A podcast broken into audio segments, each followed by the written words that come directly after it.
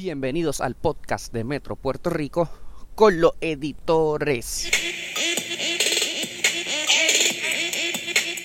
Saludos amigos de Metro Puerto Rico y bienvenidos a otro episodio del podcast con los editores. Les acompaña Ayola Virella, editora en jefe del periódico Metro Puerto Rico, como todas las semanas para discutir distintos temas, distintos temas con distintos invitados por tercera semana consecutiva y este verano me ha tocado eh, manejar el podcast, eh, ¿verdad? Sin algún compañero, editor o periodista, pero eh, estoy segura que con nuestros invitados vamos a tener una conversación muy rica y muy, y, ¿verdad? E iluminadora sobre la situación que queremos tocar.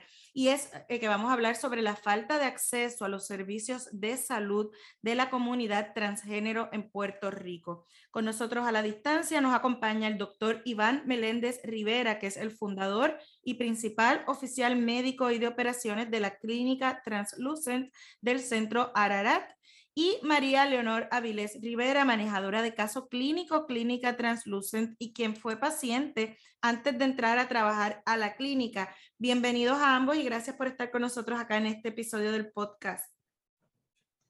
Muchas gracias por la invitación, Leora. Gracias a todas las personas que nos están escuchando. Gracias por el honor de esta entrevista y que para usted. Claro que sí. Es curioso, ¿no? Eh, em, que este tema que, que, vamos a tratar hoy precisamente estaba, estábamos cubriendo, y esto se está grabando martes, ¿verdad? La gente lo escucha a su ritmo, una conferencia del Colegio de Médicos donde denunciaban la falta de acceso a servicios médicos de la comunidad en general. Eh, por una fuga de médicos, por distintos asuntos. Cuando hablamos de la comunidad transgénero, esto supongo que es que se triplica, cuadruplica, si me dan un poco, ¿verdad?, el panorama. Bueno, desde el punto de vista clínico, yo lo voy a hablar y sé que María Leonor va a hablar mucho mejor que yo porque tiene la experiencia vivida para ello. Típicamente, imagínate, si son los médicos que tal vez tienen un poco de conocimiento, que no son muchos, y se están yendo para proveerse y la falta que está habiendo de servicios hacia la población general. Imagínate para una población que sabemos que para servicio directo ahora mismo podemos contar que en Puerto Rico hay como mil personas de experiencia transgénero identificadas, pero deben de ser sobre 20 mil que existan cuando no tenemos profesionales que están preparados para dar ese tipo de, de servicio. O sea que si la población general sube, sufre por la fuga, la población obviamente de, experiencia transgénero sube, sufre más todavía, ya que esa fuga los afecta mal porque de los muy pocos profesionales que tienen la preparación se están yendo también. Antes de pasar a María, doctor, si usted tuviese que estimar de la comunidad médica, eh, de, los, médicos en Puerto Rico, un porcentaje de los que están preparados para atender a la población de experiencia trans en Puerto Rico, ¿cómo qué porcentaje sería? Mira, eh, en Puerto Rico, eh, según las estadísticas, si más no me equivoco, supone que somos cerca de, de 10.000 médicos, aunque eso ha seguido bajando. Y yo te podría decir que menos de 150 médicos están preparados para trabajar con la población con experiencias trans. Y el número que te estoy dando es bastante alto, porque realmente sí, ahora existe algo que es una educación sobre sensibilidad en la población LGTBQI y es para, si nos ayuda a tener un conocimiento básico que es necesario, ¿verdad? Pero eso, el conocer cómo manejar, ¿verdad? La población, las necesidades clínicas específicas de la población ya es un elemento un poco más, más delicado, ¿verdad? Algo que requiere mucho más tiempo y hay muy pocos profesionales preparados en esa área. María, cuéntanos tú, tú trabajas en la clínica, pero también de la experiencia en términos del acceso a la salud. En efecto, el acceso a la salud en mi colectivo trans es difícil, eh, por no decir eh, frustrante en muchas ocasiones. Cada vez que intentamos visitar una oficina médica, eh, nos encontramos precisamente con personal médico y que no está capacitado eh, para atender a nuestro colectivo. Eh, eso hace que en muchos casos eh, nosotros, nosotras y nosotras del colectivo, pues no querramos buscar ayuda médica simplemente por evitar lo que percibimos como, como, un tipo de, de discrimen al, al, inicio de, de, poner un pie quizás en este centro de salud o en alguna visita médica. Eso pues luego repercute adversamente a nuestra salud eh, comienzan enfermedades eh, que quizás se pudieron haber tratado con tiempo y luego se descubren ya cuando quizás es un poco más tarde. Y esto se convierte en un problema porque somos un colectivo que, que vivimos estigmatizados y vivimos este, en muchos casos rezagados por la sociedad, por una, una, una, sociedad que no siempre eh, eh, tolera o, o, nos acepta eh, como seres humanos y, y civiles. La clínica donde ustedes laboran, que es la clínica Translucent del centro Ararat, ¿es, es una clínica única en Puerto Rico? Bueno, es, eh, podemos decir que es única porque es la única que ofrece servicio primario completo, no solamente un tratamiento hormonal, sino el cuidado primario que necesita desde medicina preventiva, manejo de diferentes condiciones de salud que ya existen desde el punto de vista también de nutrición, servicios de salud mental. Se está todo bajo un mismo techo en lo que nosotros llamamos un lugar seguro, donde nuestra población de países trans pueda ir y sentirse cómodos y cómodas recibiendo los servicios médicos. Cuando yo recuerdo, ¿no? Eh, de muchos años de cobertura de prensa, eh, que se habla de servicios de salud y, y este tema del, de los servicios a la comunidad trans se trae como que hay una necesidad grande. Cuando eh, los huracanes, luego como que cómo fue la respuesta y el servicio al acceso a la salud luego de los huracanes en el COVID, eh, pero parecería que entonces pasan los años y un poco estamos en el, eh, casi en el mismo punto. ¿A qué, a, a, qué, ¿A qué debemos esto? Según ustedes lo, ¿verdad? La perspectiva de cada cual. María Arnold, me gustaría que tú comenzaras contestando esa pregunta porque definitivamente no creo que no hay nadie mejor que tú que, que ha vivido todos estos procesos y ver lo que y, y que expresa lo que hace vivir en carne propia estando en las diferentes áreas que has estado en tu vida, tanto personal como en la parte laboral. Claro, debo comenzar con que yo comencé mi tratamiento hormonal un mes antes del huracán María. Eh, yo, durante ese proceso de mes previo a, a, al huracán, pues no tuve, no tuve interrupciones de tratamiento hormonal y todo iba muy bien en mi transición. Luego, pues, eh, sufrimos el embate del huracán y sí hubo un retraso eh, inevitable por ya todos los sucesos que ya conocemos, pero afortunadamente el Centro Arad y la Clínica Translucente estuvieron siempre conmigo, hicieron todo lo posible, inclusive me consiguieron el tratamiento hormonal, no sé cómo lo hicieron en, ese, en medio de todo este, de esta locura que fue el huracán. Eh, en ningún momento se había interrumpido, me llamaron, pero la primera llamada que recibí después del de, huracán. Eh, nos dieron este, ayuda con comida. Eh, yo en realidad, eh, yo no creo que yo hubiese podido so, pasar el huracán sola sin la ayuda de la clínica Transluce en el centro Arará en ese aspecto como paciente puedo dar fe que, que en realidad tiene un compromiso sólido con el colectivo trans y no binario en Puerto Rico y, estoy agradecida al universo de que el, el colectivo cuenta con esta clínica para poder hacer nuestros procesos de transición médica eh, bajo la supervisión de un médico. Eh, sí, en efecto, puedo decir que luego del huracán María, los terremotos y todas las situaciones que han ocurrido, pues he visto que, que ha habido estancamiento en los procesos de educación continua, eh, no tan solo en la ciudadanía es, en, en, en, general, sino también en, lo, en la comunidad médica. Eh, reconozco que sí ha habido eh, trabas y ha habido situaciones que ha, han sido de, de, suma importancia y son situaciones que hay que atender, pero ahora tenemos un colectivo que necesita y que pide a gritos que por favor se nos atienda como cualquier otro paciente a la hora de, de de solicitar servicios médicos. No podemos seguir sufriendo estigmatización y discriminación solamente porque nuestra identidad de género es distinta, somos eh, de género distinto. Eh, eh, por eso es que yo siempre hago un llamado a que por favor eh, el equipo médico y toda la, la, comunidad médica de Puerto Rico por favor se instruya y se eduque, que por favor busque educación continua para poder entonces trabajar y recibir servicios médicos como cualquier otro ciudadano lo amerite. Doctor, eh, luego de los huracanes se han hecho muchos protocolos y mucha eh, pues, eh, aprendizaje. Estamos en plena temporada de huracanes. Si Puerto Rico fuese azotado nuevamente por un huracán, la comunidad que necesita servicios de salud eh, de la comunidad trans pasaría por las mismas situaciones del huracán María. Eh, ahí luego te tengo que decir que es cierto, pasarían básicamente por la misma situación. Hay un agravante tal vez menos, que fue que el huracán María obligó a identificar algo que era una necesidad, que el elemento del cambio de nombre de nuestra población transgénero, el elemento del cambio de nombre, no solamente una identificación, en los mortgages, en todo lo, relacionado a, a, documentos federales, que fue una de las cosas que más limitó el acceso, simple y sencillamente porque no se veía una equidad o igualdad entre el nombre que estaba escrito en una tarjeta y el que estaba escrito entonces en un mortgage de banco o en algún otro documento federal que fuera necesario para la ayuda. En cuanto al acceso de servicios médicos, ¿verdad?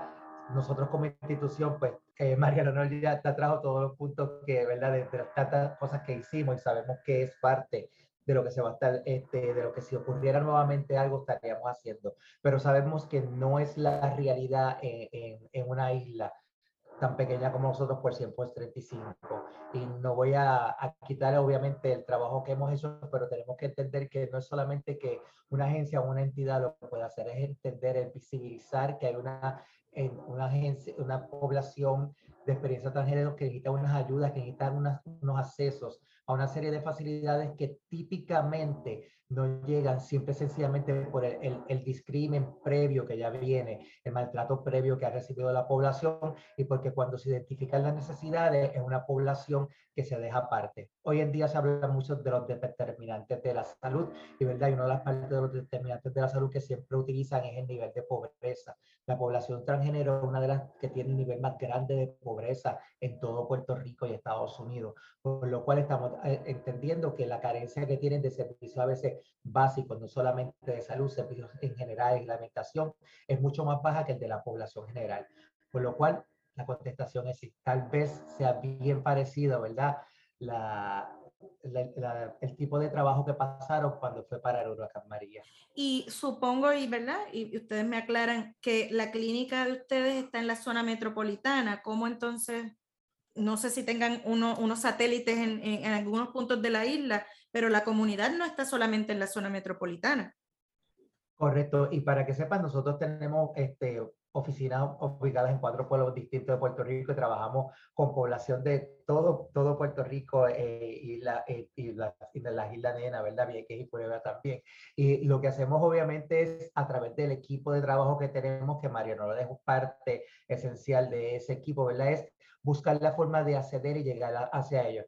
Te, te, puedo tal vez dar un detalle bien típico de nuestra clínica. Con María aprendimos que tal vez se nos olvidaba el elemento de tener un expediente médico, un detallito que te diga una población que está a riesgo, tal vez porque vive en un sitio que, que es afectado por zonas de, de, inundaciones, algún sitio que puede ser afectado por este, en momentos de terremotos, ¿verdad? Y fue de las cosas que fuimos identificando para así en caso de cualquiera de estas situaciones que ocurriera, saber a quién teníamos que llamar primero, ¿verdad? Para ver qué necesidad tenía esa población. Pero tratamos de cubrir varias áreas, pero honestamente necesitamos muchas más manos amigas que quieran aprender a trabajar, ¿verdad? A darle la ayuda y el alivio a la población de experiencia transgénero en Puerto Rico. María, me gustaría que me comentaras un poco, ¿no? De cómo fue ese movimiento de ser eh, eh, participante eh, de recibir servicio a formar parte de la clínica. Pienso que fue algo sumamente orgánico. Eh, yo, yo llego a la clínica eh, porque una amiga eh, muy querida me, ya era parte de, de, los talleres. Yo llego por medio de talleres educativos. Nosotros ofrecemos talleres educativos a través del proyecto Translucent ah, para la comunidad trans y no binaria, que entonces nos ayuda también a, a, crear el sentido de hermandad y de, de sororidad entre nosotras, nosotros y nosotros. Eh, y eso eh, ayudó grandemente, no tan solo a, a, conocer que yo no estaba sola dentro de mi transición, ni mucho menos en el colectivo. Eh, encontré que tenía la posibilidad de hacer amistades y, y, tener aliados, aliadas y aliadas para pues, poder exigir este, nuestros derechos.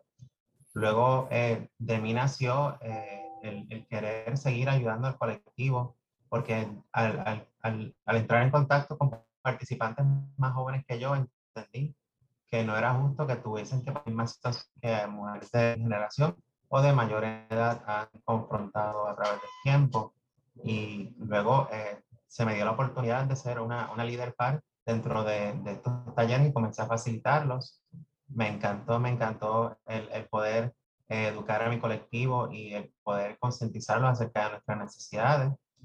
Y de ahí, eh, poco a poco, pues conseguí trabajo como eh, especialista en retención y adherencia y, y comencé, estuve a cargo de los talleres en sí durante inclusive el, el, proceso de los terremotos y de la pandemia, que también fueron situaciones que pudieron este, poner a, a, nuestro colectivo trans en una situación desesperada por ayuda.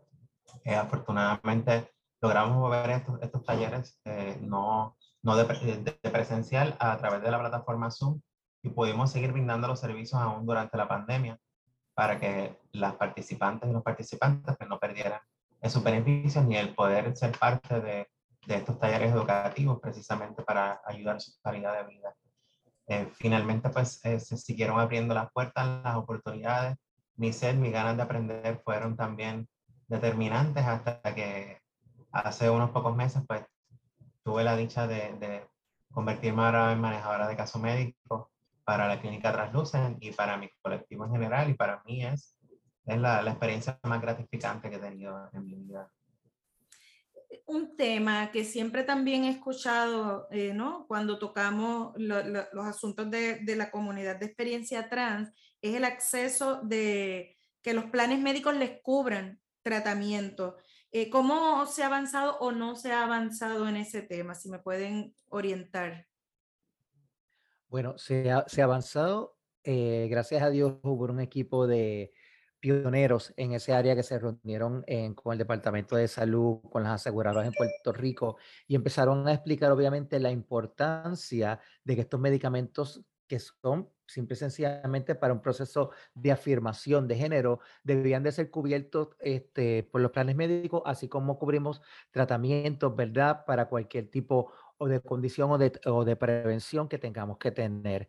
Eh, no fue fácil, pero repito, un grupo de pioneros médicos trajeron las razones clínicas que existía para ello, ya que aunque no, hay aprobaciones por medicamentos por FDA específicamente para ello, sí tenemos medicamentos aprobados para FDA para otras condiciones que, que se utilizan, pero que sabemos que los podemos utilizar para los procesos de afirmación de género.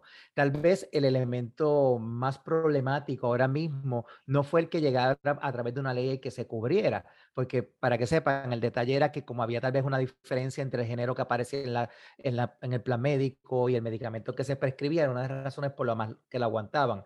Pero hoy en día tenemos el detalle de que, ejemplo, el plan médico de salud de Puerto Rico cubre, ¿verdad? Está forzado por una ley a cubrir estos medicamentos, pero esa receta tiene que estar firmada por el médico primario del paciente para que pueda ser cubierto. Muchas veces el médico primario del paciente no tiene conocimiento del manejo de, la población de experiencia transgénero, no tiene conocimiento de lo que de qué esa hormona sí se puede utilizar y por qué se puede utilizar y en esas dosis y le niegan la contrafirma de esa receta.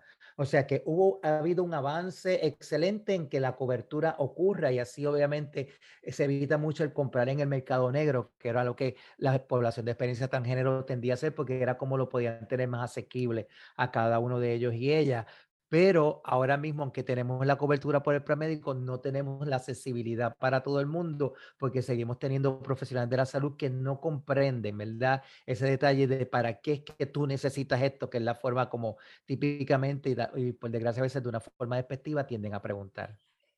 Le pregunto, ¿no comprenden o también está, se cruza un asunto de... Eh, de discrimen, un asunto, pues, no podemos tapar el cielo con la mano, estamos, yo creo que más en, en, un punto de polarización tan horrible, y esa es mi opinión, ¿no? Yo hablaba con mi, con mi esposo y con mi hijo en estos días que tal vez hace 15 años estábamos tan felices viendo cómo todo avanzaba y ahora vemos como cosas retroceden.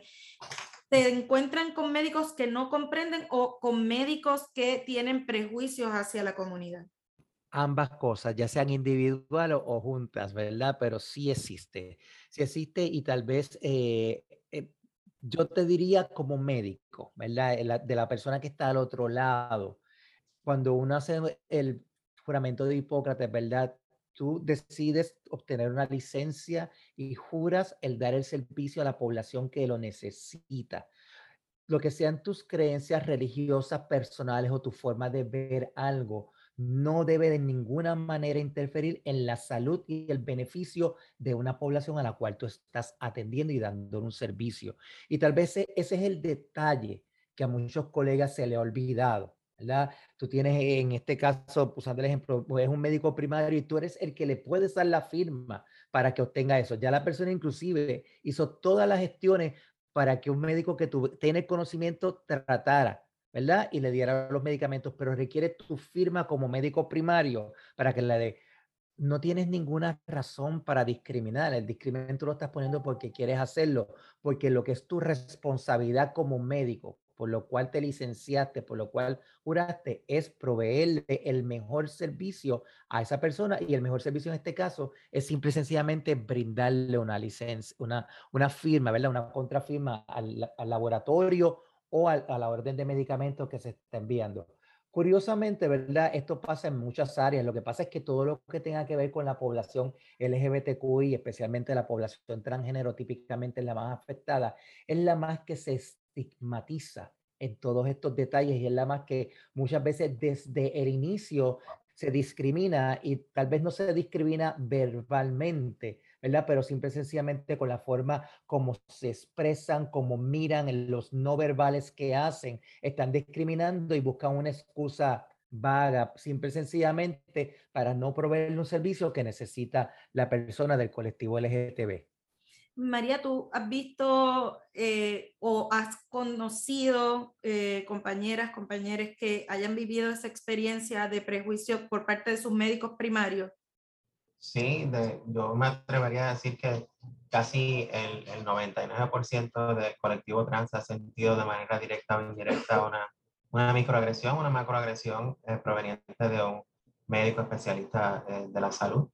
Eh, en efecto, como, como dice el, el doctor Meléndez, desde una mirada, desde quizás una torcida de labios, cualquier tipo de gesto percibido o no percibido eh, puede, puede tomarse como una microagresión y automáticamente ya no ya se afecta la comunicación entre médico y paciente. Eh, ya nos vamos a sentir quizás un poco cohibidos, cohibidas, cohibidas a, a, a, dar más información quizás sobre nuestra situación de salud. Y lo que, vamos lo que queremos hacer es salir corriendo. y, eh, desafortunadamente tengo que añadirme yo a esa situación porque previo a llegar a, la clínica, esa era eh, pues, mi sueño con, con a los que yo buscaba ayuda para recibir servicios. Doctor, quisiera preguntarle en temas de salud, el, el, rol de la, de la academia y del recinto de ciencias médicas siempre se ha hablado que es, que es vital en términos de los estudios epidemiológicos, eh, de, de, de, abrir programas en, en, en, campos a lo mejor que no están tan eh, trabajados en Puerto Rico, ¿se ha hecho algún estudio académico? Por ejemplo, me mencionaba, es importante la, prevención y tal vez cuando llegue este paciente, como no ha recibido un, un, tratamiento previo, tiene unas condiciones que se pudieron prevenir. ¿Se ha hecho un estudio en Puerto Rico de las condiciones con mayor prevalencia en la comunidad de experiencia trans? Desafortunadamente no existe a gran escala, ¿verdad? Existe tal vez a grupos específicos y, primero es porque es difícil a veces conseguir identificar este colectivo trans para que participen en este tipo, de, encuesta que se realiza relacionado exactamente a lo mismo, al discrimen que se pueda tener, que pueda percibir la persona y por eso no llegan a acceder tal vez áreas de servicios clínicos que es donde típicamente se hace este tipo de cuentas. Pensaríamos, ah, pues vamos a sitios que típicamente de ocio van. Lo que pasa es que los tipos típicos sitios de ocio para la población de experiencia transgénero son tan diversas como para la población de no experiencia transgénero. Por lo cual, un estudio grande, ¿verdad? Que hable de todo Puerto Rico sobre la población de experiencia transgénero, qué condiciones crónicas más comunes hay, no existe. Sí, repito nuevamente, en estudios pequeños se ha demostrado, primero, tienen una incidencia mayor de parecer este, enfermedades de, de, salud mental desde el punto de vista de depresión y ansiedad. Estamos hablando de un 44% más que la población general. Cuando hablamos de otras infecciones de transmisión sexual, eh, tienen sobre un 33% mayor de probabilidad. El desarrollo de diabetes y de desórdenes metabólicos se encuentra aproximadamente en un 42% de esta, de esta población. Muchas de estas condiciones que, que menciono ahora mismo, casi todas se pudieron haber prevenido si hubiera habido una intervención temprana a la población pero nuevamente por el discrimen percibido y el discrimen que muchas veces es real, no llegan a tiempo, ya tal vez cuando eh, la sintomatología es muy fuerte, cuando los problemas son bien grandes, que se llega y ya tenemos un, llega un momento en que entonces hay que trabajar con, con mucho ahínco y fuerza en vez de prevenir algo que se, que, que se pudo haber previsto con una educación, un tratamiento previo. ¿Qué rol podrían jugar ahí tal vez las organizaciones? Porque he visto que, que, que la comunidad eh, trans ha asumido por lo menos en el último año, año y medio, tal vez un, un rol más vocal en denunciar las agresiones, en pedir que la justicia atienda sus casos efectivamente. ¿Podrían también asumir un rol más activo en términos de reclamos de acceso a la salud, de, de tratar de recopilar este tipo de información? No sé, María, te pregunto a ti. Sí, eh, en efecto, en los últimos años hemos visto un incremento en la militancia del activismo del colectivo trans. Eh, desafortunadamente, eh, hay mucho trabajo y mucho camino todavía por recorrer. Nuestro colectivo necesita poder empoderarse para poder hacer estos reclamos de una manera correcta. Eh, desafortunadamente estamos todavía en, este proceso de que tenemos tantas carencias de servicios básicos que a duras penas pues, para poder eh, hacer que, que constemos como un colectivo y podamos quizás ser con una voz más vocal, más militante y más activista, tenemos que atender primero nuestras necesidades básicas. Si, si queremos este, ver unos cambios sociales, si queremos ver unos cambios eh, a nivel en, en, lo, en, lo, médico, como para solicitar mejores servicios, pues primero tengo que poner comida en mi estómago, primero tengo que conseguir un techo. Y ese tipo de, de situaciones la que, la que más lo que más importante tenemos que, que trabajar para poder entonces eh, hacer el trabajo mayor político dentro de, de exigir nuestros derechos. Y sin embargo, el colectivo cuenta con, con muchas personas de experiencia trans dispuestas a dar la lucha y seguir eh, concientizando sobre nuestros derechos. Y aquí estaré yo y estaré eh, muchas eh, personas que conozco y que quiero muchísimo del colectivo que también hacen sus expresiones y son activistas eh, que aparecen con regularidad, regularidad en los medios. Pero en efecto, sí, puedo decir que, que, todavía falta que nuestro colectivo se organice mejor una vez podamos entonces atacar esas situaciones que nos, que nos mantienen todavía viviendo al margen de la sociedad de muchos sentidos, pues podemos entonces ser una voz más fuerte y nuestros reclamos puedan, puedan ser mayores, mayor escuchados. Pero siempre cuando estemos personas dispuestas a, a, trabajar por ello, pues eso siempre va a ser nuestra agenda, vamos a seguir luchando por nuestros derechos.